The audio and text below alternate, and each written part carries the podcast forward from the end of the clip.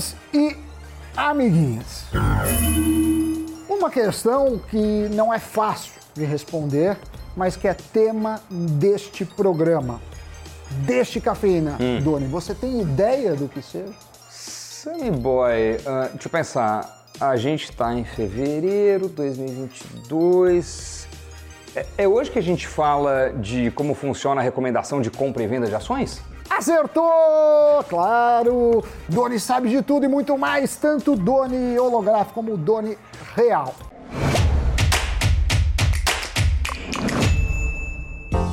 Hoje a gente vai entender, mas para valer, o que significam as recomendações de compra e venda de uma determinada ação. E eu não estou falando do óbvio, que é sugestão para comprar ou para vender um papel. Tem muita coisa além disso, tá? O que você deve fazer quando encontrar uma recomendação com o termo outperform para uma ação, e underweight, e top pick. Como agir frente à recomendação? O que fazer quando a recomendação muda? Quando entrar, quando sair, quando ficar espreita, esperto, esperta, pronto ou pronta para apertar o gatilho do home broker. E o que acontece quando a ação atinge o preço-alvo? Tem muito assunto e vamos começar. De maneira objetiva, quando há uma recomendação de compra, você aporta e direciona seus investimentos para aquela determinada empresa. Já quando a recomendação é neutra, se você já investe naquela companhia, você mantém a posição, mas não faz novos aportes. Nesse caso, quem ainda não tem as ações da empresa fica de fora. E quando, Doni, há uma recomendação de venda, a pessoa se desfaz da referida ação. Quando uma recomendação muda de compra para venda, é porque geralmente a empresa ficou cara na visão dos analistas, ou porque foi vista uma mudança nos fundamentos da companhia. A recomendação também pode mudar, por exemplo, de venda para neutra. Nesse caso, o analista está achando que a empresa está ficando mais atrativa, está saindo do buraco e que já já pode estar no ponto certo para você pegar a sua fatia. Mas na prática, tudo depende muito de como está a sua carteira, o seu portfólio. Nem sempre devemos comprar uma ação com recomendação de compra, já que antes é necessário analisar a concentração de risco. É preciso ter um direcionamento para que não tenha tudo do meu setor, por exemplo. Então, antes de sair comprando, veja se aquele setor faz sentido para o todo que você investe. Por exemplo, Dona, é comum a pessoa diversificar em setores, né? Então, varejo, banco, serviços, commodities, tecnologia.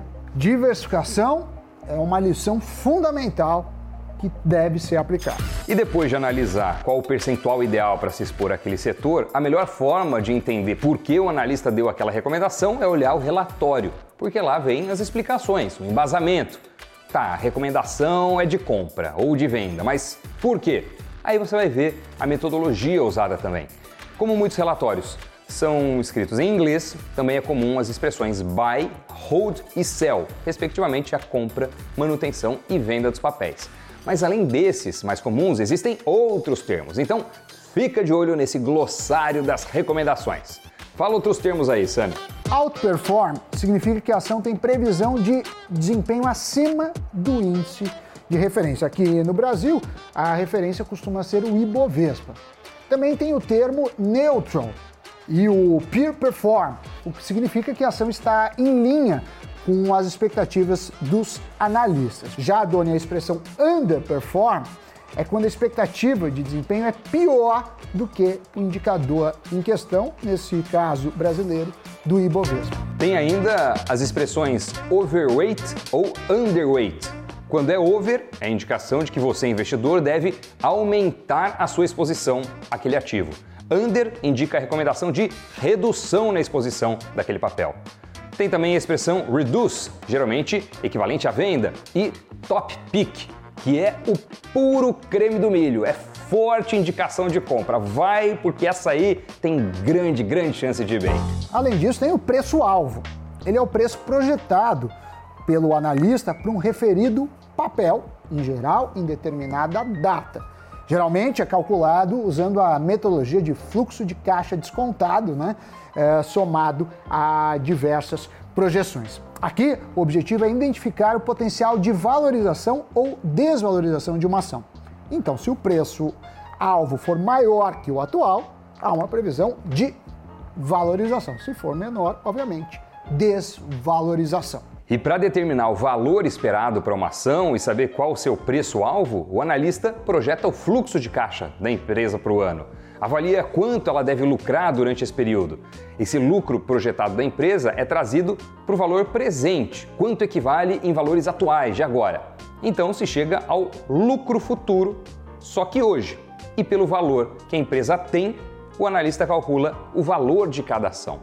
Essa recomendação é válida só até a data do preço-alvo. Depois, tem que fazer uma nova análise para saber se a tendência será de queda ou de alta. Também pode acontecer de se atingir o preço-alvo antes da data apontada pelos analistas. E daí fica a dúvida: o que fazer? O indicado é aguardar pelas revisões de recomendação. A questão é que tem muita divergência sobre como chegar nesse preço. E aqui que a nossa pauta fica interessante. Não existe uma única, nem uma fórmula mágica para o cálculo. Dessa forma, cada analista considera a possibilidade de um lucro futuro dependendo do cenário, das premissas que ele trabalha. Vamos supor que você vá comprar um terreno em uma determinada região. Só que esses terrenos não são iguais, mas têm características que permitem estabelecer, Dani, digamos, valores diferenciados. Mas tem casos em que os terrenos são iguais, estão do mesmo lado da rua, têm a mesma metragem, nenhuma diferença gritante. E aí? Fazer o quê? Né? Um terreno, obviamente, acaba sendo vendido antes que o outro, e por um valor X por metro quadrado. Então a suposição é de que o terreno vizinho pode ser vendido por um valor parecido, né? Só que quanto maior o prazo entre os dois negócios, mais as condições de mercado mudam e assim fazem com que os valores se diferenciem. Uma outra possibilidade é que os terrenos tenham metragens iguais, mas com características diferentes. Um é de esquina, o outro não. Aí falam, não, que é de esquina vale mais.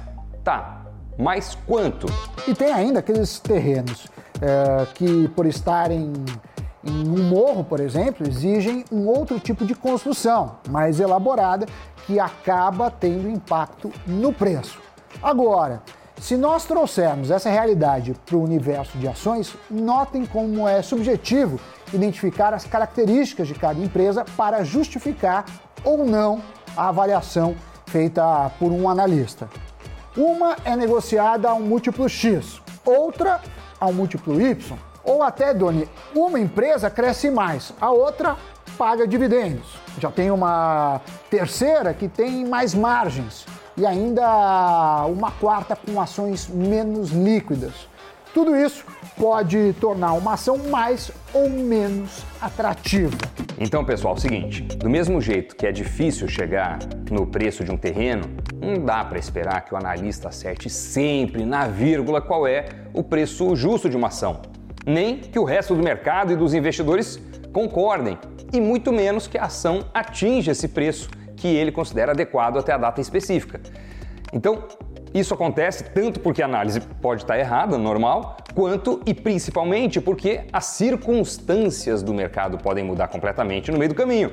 As informações sobre a empresa, o setor, o país, a política, a conjuntura internacional, tudo isso interfere de alguma forma, direta ou indireta, no preço da ação e pode interferir no caminho que ela toma. Então o analista usa os dados disponíveis para fazer a melhor estimativa possível e, claro, com o total interesse de acertar. Mas é impossível cravar que uma ação vai mesmo atingir o preço-alvo e quando.